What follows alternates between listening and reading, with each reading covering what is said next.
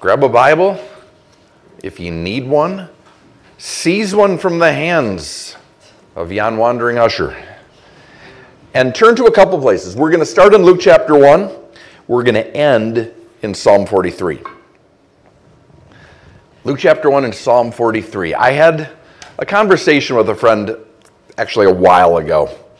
Um, it was a year or two ago, I don't remember how long ago. But she asked, Christmas Eve, does that not get boring after a while? How many times can you teach Luke chapter 2? She doesn't go to church here.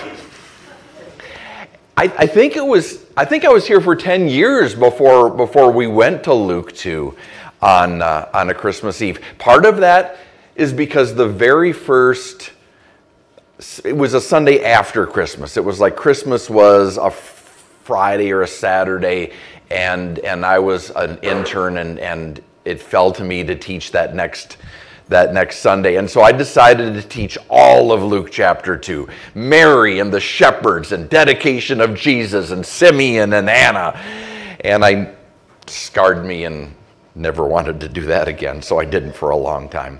But, but I mean, for a long time here, we went anywhere but on Christmas Eve. We, we went prophecy a bunch of years and, and we looked at Jesus' ancestry once or twice.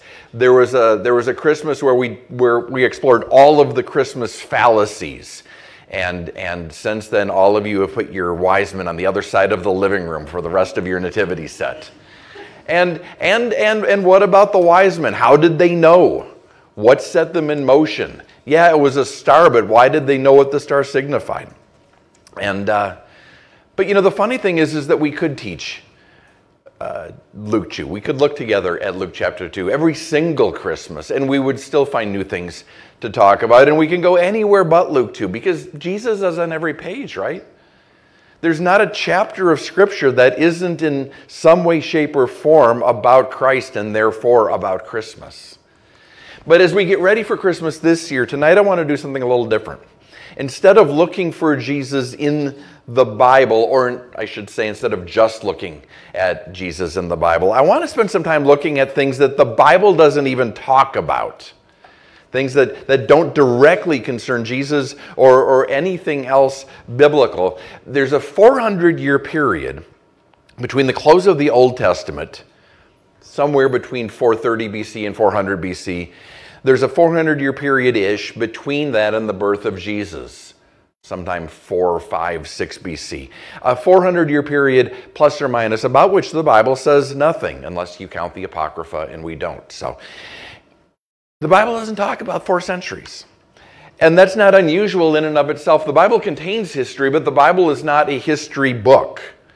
There's big chunks of human history about which the Bible says absolutely nothing. And even those times that the Bible uh, explores in great detail, times that the Bible talks a lot about, are mostly from the perspective of a single region, ignoring the whole rest of the planet. Because the Bible is less about history, right, than about his story. And his story centers around his people, Israel until Pentecost, and then it centers around us, and then after the rapture, it'll center around Israel again. But all of that being said, we're left with a gap in his story between the Old and New Testaments. A gap that, that Galatians alludes to. Paul in Galatians 4 4 says, When the fullness of the time had come, God sent forth his Son, born of a woman, born under the law, to redeem those who are under the law, so that we might receive the adoption as sons when the fullness of time had come, when the perfect time arrived. What made the time that Jesus was born the perfect time? And why did 400 years have to pass between Malachi speaking the last words of the Old Testament and Matthew giving us the first words of the New Testament? And does that long stretch of time have anything to do with the even longer stretch of time in which we dwell waiting for the second coming? Let's, let's, start, let's go, to, go to Malachi, or, or I think we've got it on the screen. Malachi, the last words of the Old Testament. Behold, I'll send you Elijah the prophet before the coming of the great and dreadful day of the Lord, and he'll turn the hearts of the fathers to the children, the hearts of the children to their fathers, lest I come and strike the earth with a curse. And Jewish scribes understood that that was messianic, that that referred to the coming of the Christ. And sure enough, Jesus, before his ministry, was, there was his cousin, John the Baptist, who came in the power of Elijah, fulfilling Malachi's prophecy, preaching repentance. But that's more than 400 years later. After God spoke those words through Malachi, he falls silent, fulfilling, by the way, Psalm 74, verse 9. Psalm 74 9, we do not see our signs. There's no longer any prophet, nor is there any among us who knows how long. Israel knew that God had ceased to speak through the prophets. They did not know how long that time would, would be. Was God still speaking and moving in the lives of individuals? I have no doubt that He was. But the next word Scripture re- records from heaven the next words God speaks to his people, Israel, actually aren't in Matthew's gospel, they're in Luke's gospel.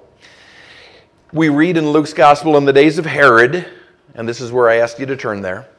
So 37 BC to, to 4 BC or so, a certain priest named Zacharias, along with his wife, were blameless. They weren't sinless, but they tried to be, and they availed themselves of the sacrifices and so forth. So one night, Zacharias is on duty there were more priests than there were things to do in the temple, so that they, they had a rotation. Verse 11 An angel of the Lord appeared to him, standing on the right side of the altar of incense. And when Zacharias saw him, he was troubled, and fear fell upon him. But the angel said to him, Don't be afraid, Zacharias, for your prayer is heard, and your wife Elizabeth will bear you a son, and you shall call his name John. You'll have joy and gladness, and many will rejoice at his birth, for he'll be great in the sight of the Lord, and he'll drink neither wine nor strong drink. He'll also be filled with the Holy Spirit even from his mother's womb. And he'll turn many of the children of Israel to the Lord their God. He will also go before him, before Messiah, before the Christ, in the spirit and power of Elijah, to turn the hearts of the fathers to the children and the disobedient to the wisdom of the just, to make ready a people prepared for the Lord. Describing John the Baptist, obviously, who goes before Jesus to fulfill all of Malachi's prophecies and to tell Israel, be ready, he's coming. But what makes this the perfect time? Well, didn't Daniel give us the time? Wasn't there something in Daniel chapter 9 that, that gives us the exact number of years and therefore the exact number of days before the triumphal entry? And so Jesus had to be born a certain number of years before that time because he needed time to grow up. So Daniel's prophecy tells us that it's the perfect time. Okay, but that sort of begs the question where did we get Daniel's prophecy? God. Why did God say it would be that many years? Because God knew it would be that many years. So that doesn't really answer the question. That doesn't tell us why. And there has to be a why because God doesn't do anything without a purpose. We don't always understand it. But with God, there's always a why. So, what's happening in those four intervening centuries? Let's back up, we'll get a running start at them. Let's back up another 400 years and, and, and, and a little bit more. 930 BC, Solomon dies, the kingdom divides. And we've been talking about that for a while on Wednesday nights, right? The northern kingdom of Israel falls two centuries later to the Assyrians. A century later, the southern kingdom of Judah falls to the Babylonians and those who survive are, are almost completely dragged into captivity. The length of that captivity, foretold in Jeremiah, 70 years. And we're getting back to Jeremiah in January, by the way. Looking forward to that. But during those 70 years, sure enough, the Babylonians are overthrown by the Medes and the Persians. And after 70 years go by, Cyrus the Persian issues a decree permitting the Jews to return. That happens in 538. And we read about that a lot last year in Isaiah, didn't we? 20 years later, the building of the temple is complete. That's 515 or so BC. Read about that in Haggai. 60 years of after that, we've got Ezra and the giving of the law in 5, 458 BC. 14 years after that, 445 BC, there's Nehemiah. He's building the wall, trowel in one hand, sword in the other. And that brings us almost up to the time of Malachi. 430, 400, somewhere in there. Good news is by that time Israel's back in the land. Babylonian captivity has ended. There have been several waves of returnees. Good news Israel's back in the land. Bad news, still under control of the Medes and Persians. Good news, hey, they rebuilt the temple. Bad news, it's smaller than Solomon's temple and not that impressive. Good news the priests have resumed worship because they kept track of who was of the line of Aaron and they were able to resume sacrifices and offerings. Bad news they know the line of David too, but Zerubbabel of the line of David isn't the king, he's just a governor, and, and Persia's still pulling his strings. He's not on the throne. There hadn't been a king for 150 years at that point. There wouldn't be for the next 400 years, and there still hasn't been and won't be until Jesus sits on the throne of his father David. So Malachi closes the Old Testament. For the next hundred years or so, the Medes, so we got the Persians, who continued to rule for the next hundred years or so. But during that time, a man named Philip rises to power in Greece and begins to consolidate the Grecian armies from the various city states of the region. And a hundred years after Malachi, 331 BC, Philip's son, a man who's just 20 years old, grew up tutored by Aristotle, vows to conquer the known world. His name was Alexander. 331 BC, Alexander conquers the Persian Empire and everybody else. Establishes Greece as the dominant, new dominant world power, fulfills what Daniel prophesied 200 years earlier. And the historian Josephus tells the story as Alexander is pressing his campaign as he pushes forward to Syria and Egypt. He's planning to occupy Jerusalem along the way until the high priest meets him outside of the city with a copy of the scroll of Daniel and points out to him what we would call Daniel 8:21. The ram which you saw having the two horns, they're the kings of Media and Persia. And the male goat is the kingdom of Greece. The large horn that is between its eyes is the first king. And as Josephus tells the story, Alexander recognizes himself in the prophecy, spares Jerusalem, and makes offerings to Jehovah. In fact, goes on to give the Jews full rights, full citizenship but doesn't relent in pursuit of his goal. And by 321, he accomplishes it. By 323, 321, somewhere in there, Alexander has conquered the entire known world. Greek becomes the dominant language. Greek culture influences customs, supplants traditions throughout the region. And Alexander falls into a deep, deep fit uh, of depression. Over the next two years, he essentially, essentially drinks himself to death because he's gotten everything he ever wanted. And what happens to most people when they get everything that they want? there are no more worlds to conquer. So that takes us again to 323 or so. When Alexander dies, his four leading generals divide the empire, again as God anticipates, because God's outside of time. Daniel 8:22 As for the broken horn and the four that stood up in its place four kingdoms shall arise out of that nation but not with its power.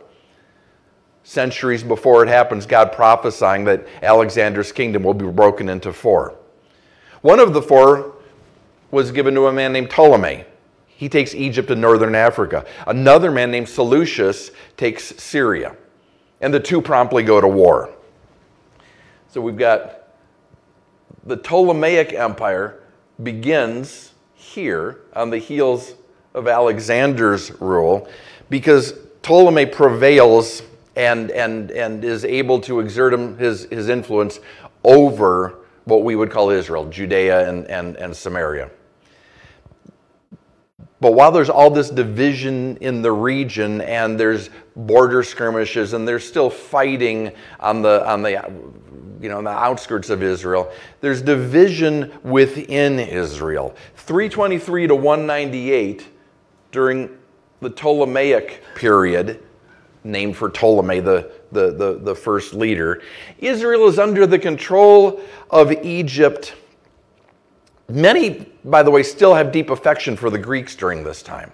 This is the origin of, of the Hellenists that are referred to so often in the book of Acts and in Paul's writing. Hellenists were Jews that loved Greek culture. They were of Jewish ancestry, but they were, for all intents and purposes, Greek culturally. They had a passion for Greek philosophy, and that influenced how they thought about Judaism. Uh, as a result, they were liberal in their, their outlook and, and rising up against them. For every, every liberal revolution, there's always a conservative reaction. There were those who wanted, no, we need to get back to the old ways. We need to turn back to the traditions. Their motto was WWMD. What would Moses do? They became known as the Pharisees. They were legalists, and, and that's what they were in Jesus' day. They were, they were the orthodoxy. Both groups were influential, but when Greek culture was still, you know, because Greek culture was still dominant, when the Egyptian king, even, even as the Ptolemies were reigning, when the Egyptian king wants the Hebrew scriptures translated so that everybody can read it, sometime between 284 BC and 248 BC, he had them translated into Greek, and that translation is known as the Septuagint. Septuagint is an important translation, A, because Jesus quotes often from the Septuagint translation um, of, of the Old Testament. Also important because it's the easiest way to prove that the books of prophecy, especially Daniel and Isaiah, really are prophecy.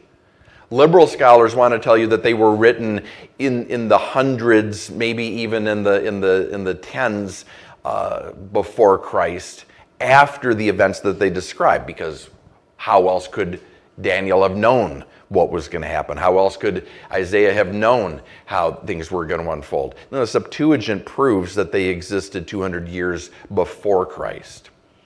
But even as this is going on, the Hellenists are working inch by inch to, to draw the Jews away from God's word.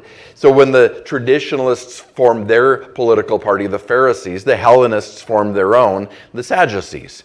We talked a lot about that as we finished up the book of Acts recently. Back to the timeline. We're up to, next slide, there we go. So we're up to around 200 or so BC, where the, the Ptolemaic dynasty is, is beginning to wane because when Ptolemy number four dies, Ptolemy number five, Ptolemy uh, Epiphanes, is only five years old. So the Seleucids seize the opportunity. Antiochus the Great, who's the descendant of Seleucus, they've been ruling Syria. They seize the opportunity to expand their territory. They invade Egypt, they invade Israel, they invade other territory and you can see how the Seleucid Empire, whoop, go back to the map. Sorry, the Seleucid Empire pushes forward during that time into Israel and even down exerting influence into, into Egypt. This is where things start to get bad for the Jewish people. They were bad from the beginning because Antiochus the Great, who, who pushed the empire forward and, and supplanted the Ptolemies, he, he's no great friend of the Jews, but gave them the freedom to mostly live under their own laws. They could have their high priest, they could have their Sanhedrin council. Antiochus the Great dies in 187. His son, Antiochus Philopator, takes, takes, takes charge. He's mostly unremarkable, except he shows up in the books of Maccabees, part of the Apocrypha, that not inspired scripture, but, but pretty good history. He's remembered for his efforts to tax Jerusalem and later raid the temple treasury. He's also referenced by, uh, now that I think about it, in, in Daniel's prophecy. He's assassinated in 175 BC. His younger brother takes power, Antiochus Epiphanes.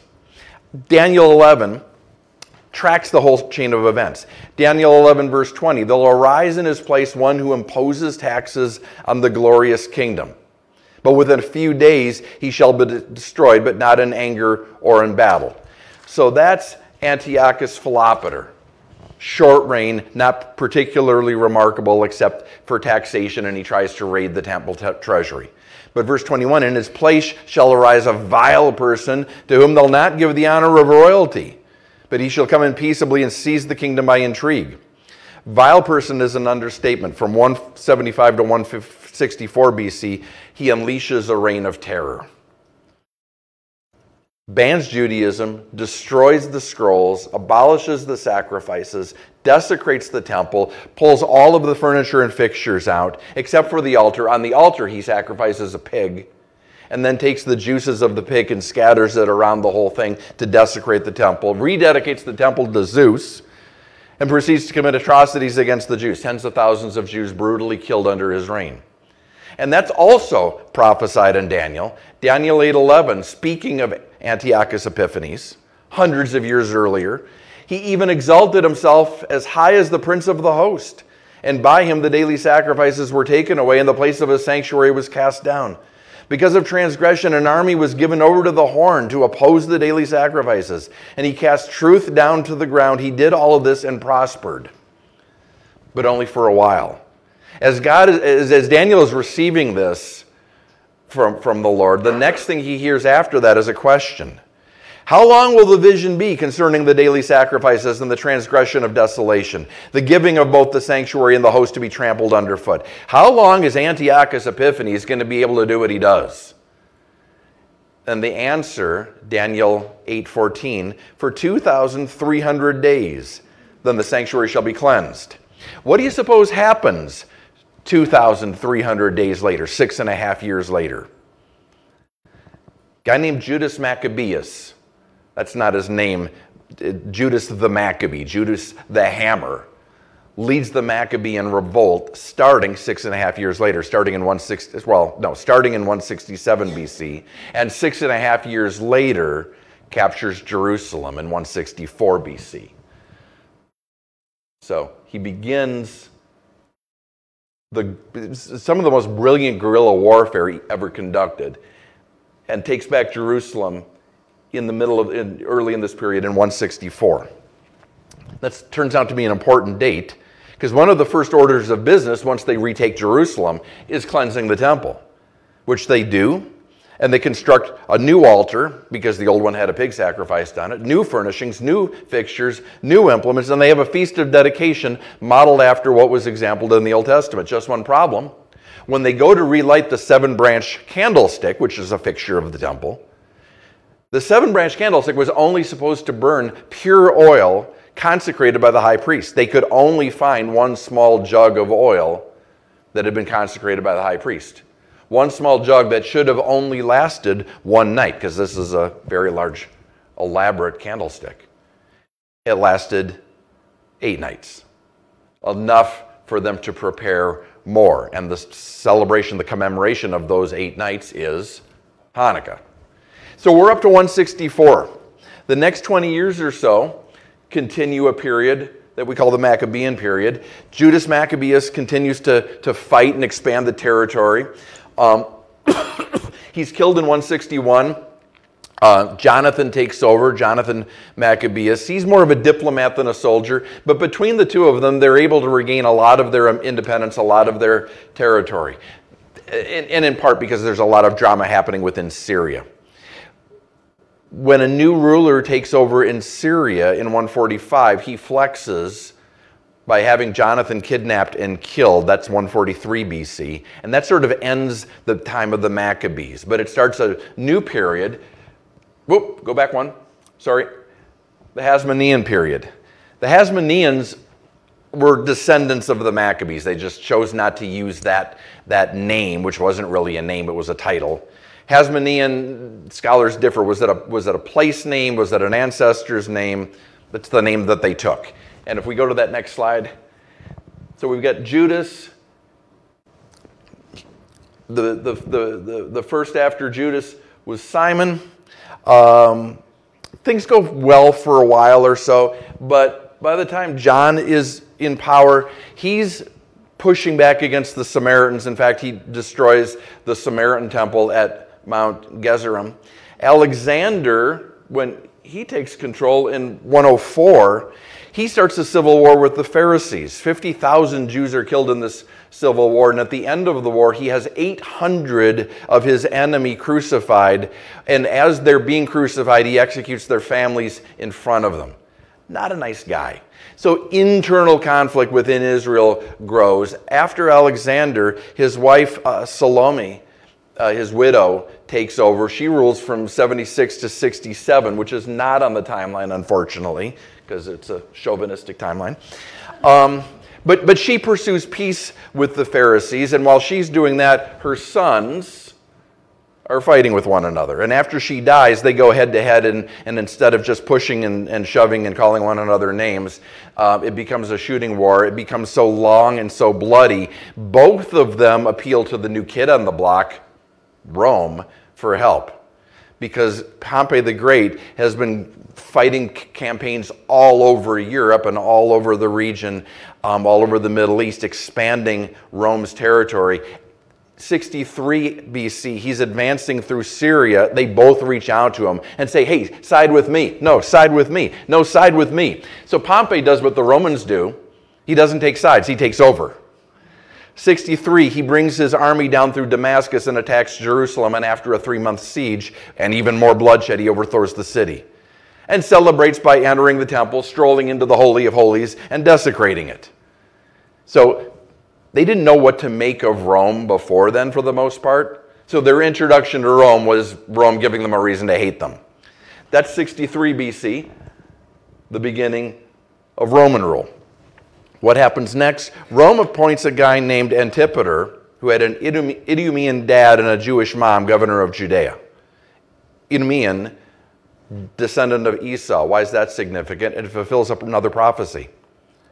Isaac prophesied, speaking to Esau, Genesis 27 40, By your sword you shall live, and you shall serve your brother. So Esau is going to serve Jacob, is going to serve Israel. And it shall come to pass when you become restless that you shall break his yoke from your neck. And that's fulfilled in, in the Herodian dynasty. Shortly before his death in 43, Antipater appoints his two sons, kings of Galilee to the north, kings of Judea to the south. Herod, we know Herod, Herod actually starts as king of Galilee. But after more drama and intrigue, he's run out of Galilee. He flees. He ends up back in Rome, and from Rome, he launches a, an invasion of Judea and he takes control. He launches an invasion in 40 BC, takes control of Jerusalem in 40, uh, 37 BC. So he's ruling and reigning in Jerusalem when the wise men show up in Matthew chapter 2 and ask, Who is he who has been born king of the Jews? Herod, of course, was not born king of anything. He was appointed king of the Jews, and he was thoroughly hated by them from the beginning.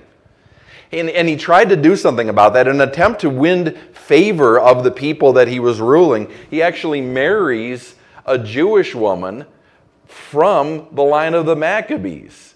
He actually marries a Jewish woman and he appoints another one of the Maccabees, Aristobulus III, high priest. Neither one did a lot to win the Jews over. They still hated him very much. Pretty busy 400 years.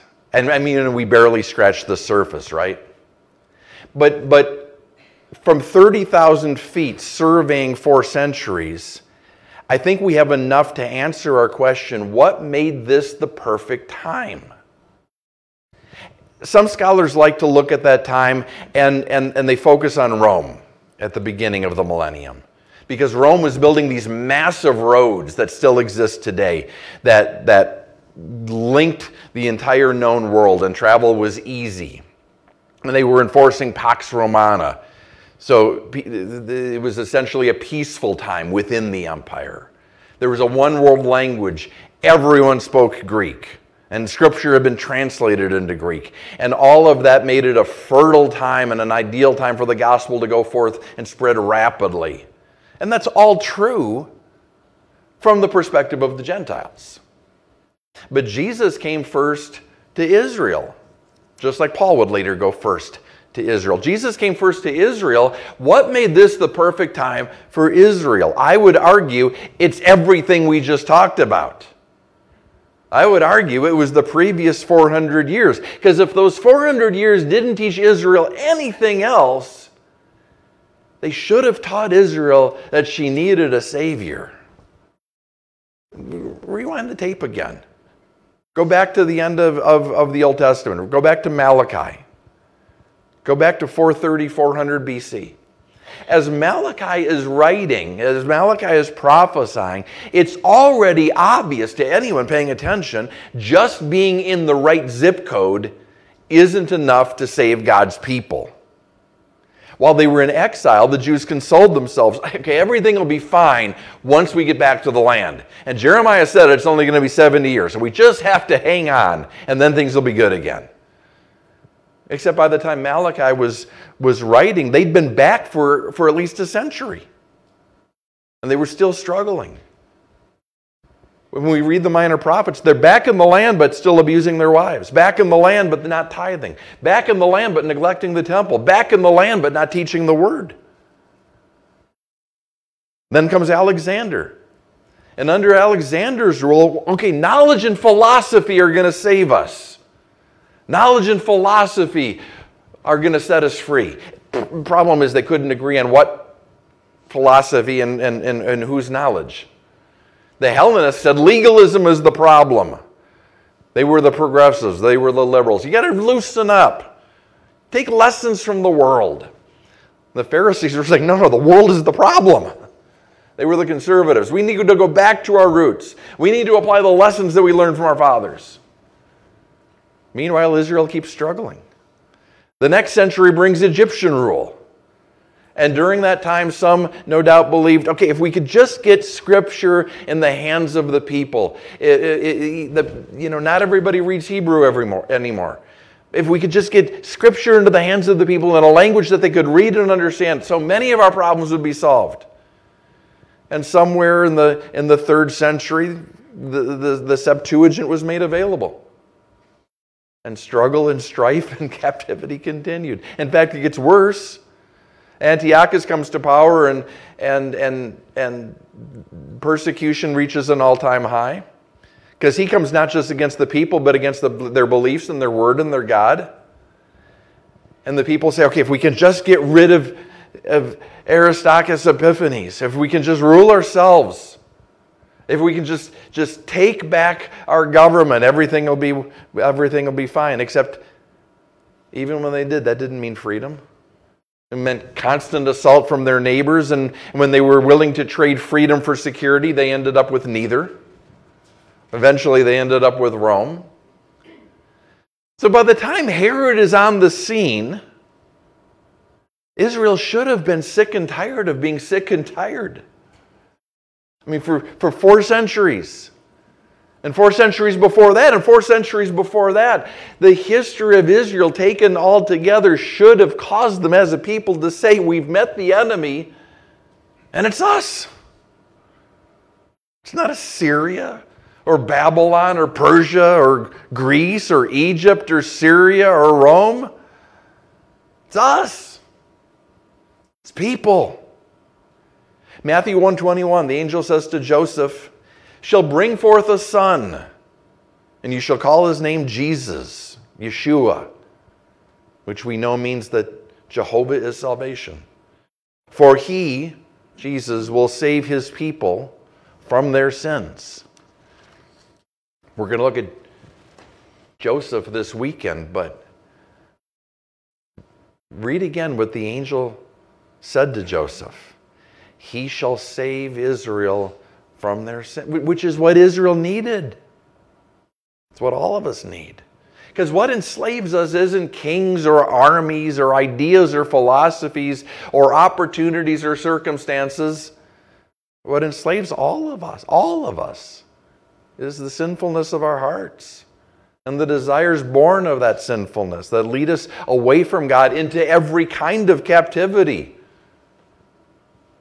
The national captivity of Israel just mirrored the individual captivity that everyone who's ever been born knows.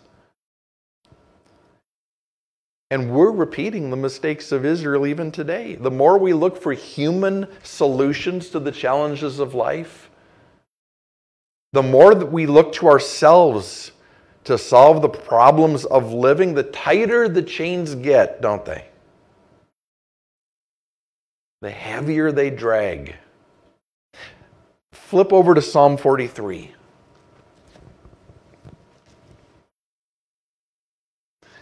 Back in the land, their temple rebuilt, the sacrifices reinstituted.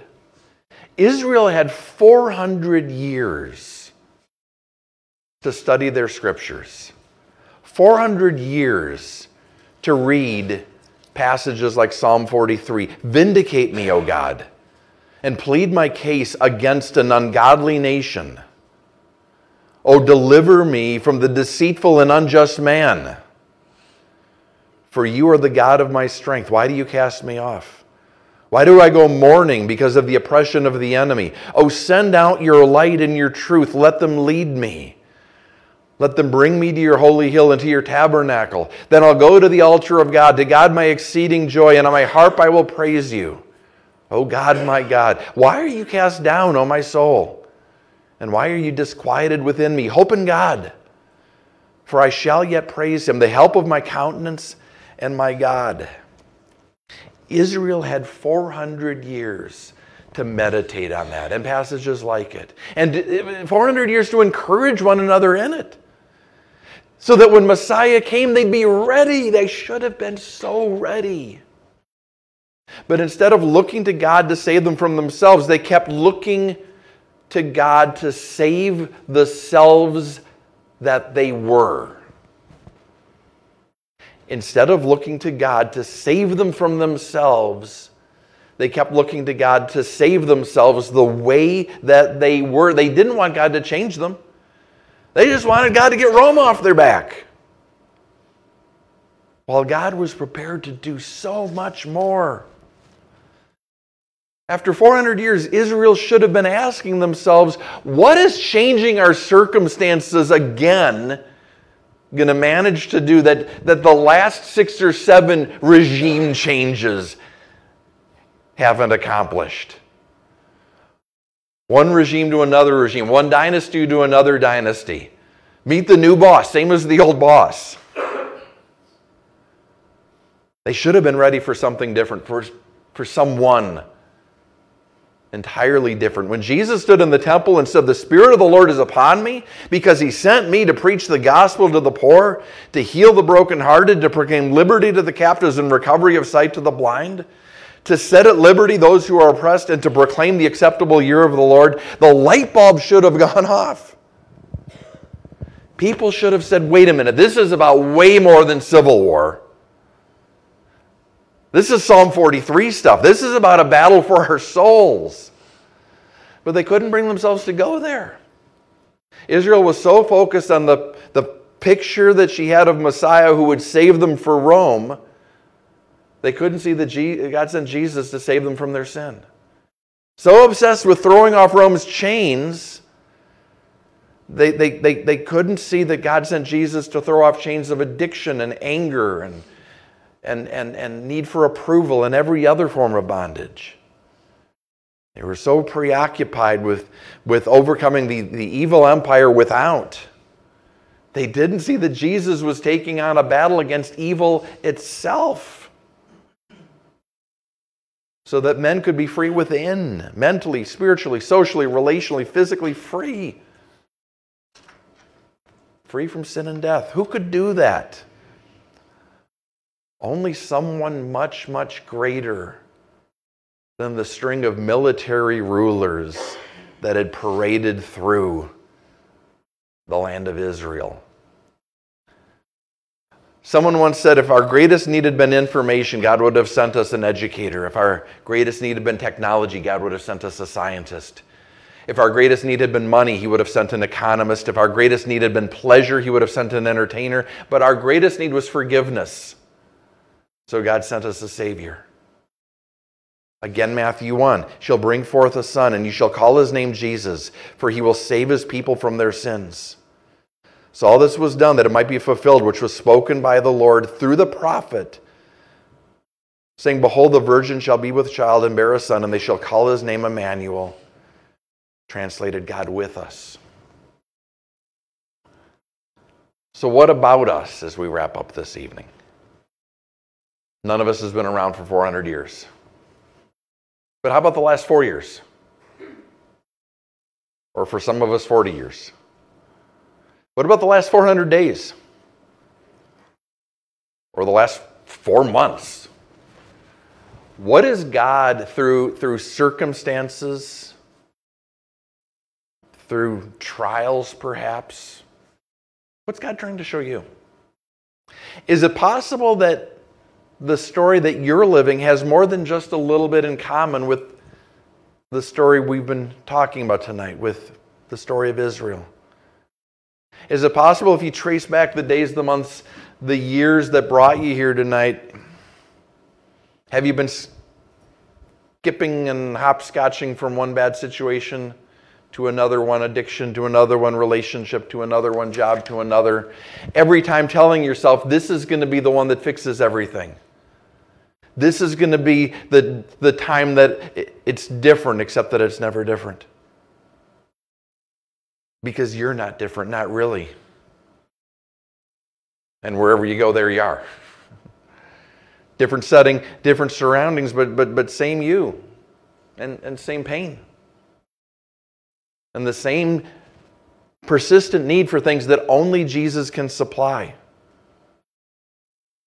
forgiveness, and then on this side of forgiveness, power and peace and joy and hope and rest. These things only come from Jesus. When the fullness of time had come, God sent forth his son. God sent Jesus at the perfect time. The time when Israel had all the information that she needed to recognize Jesus, and the time when she'd had all of the experience to know that she needed Jesus. After everything that Israel had gone through, Israel should have been dying to welcome Jesus. Instead, he died to welcome us. So, so I need to ask as we wrap up has the fullness of time maybe come for you this Christmas? Tonight, this week, the end of this year, has, has God brought knowledge and circumstances, knowledge and experience together to bring you to a choice point? To bring you to a decision? Have, have you had enough happen over the last 400 days, over the last however many weeks or months, to know that you don't have within yourself what you need?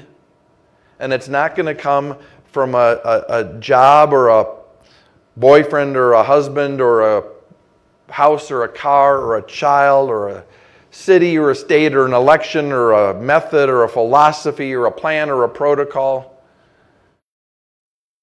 It's going to come from Jesus, and through Jesus, it's going to come through the Holy Spirit. Don't be like Israel. Don't miss Jesus. We, we are all conscious of, of, of, of the enormity of our need. But Spurgeon said it so well I have a great need for Christ and I have a great Christ for my need, whatever that need is. Let the knowledge that you have of Jesus and the experience that God has allowed to bring those things together and to make the surrender that we sang about at the beginning of the service real for you tonight and this Christmas and this new year. Lord, thank you for Jesus, who truly is the Prince of Peace. And we sing Christmas carol speaking of peace in the land, peace in the world, goodwill toward men. And we wince a little bit because that's so far from true on a global scale, so far from true on a national scale. But it can be so entirely true on a personal scale on an individual scale. And Lord, we pray that it would be. Holy Spirit, would you show us again the things that we need to put down, those things that we need to take up, those people we need to forgive, those, those works of righteousness we need to renounce. And would you teach us the peace that comes when we abide?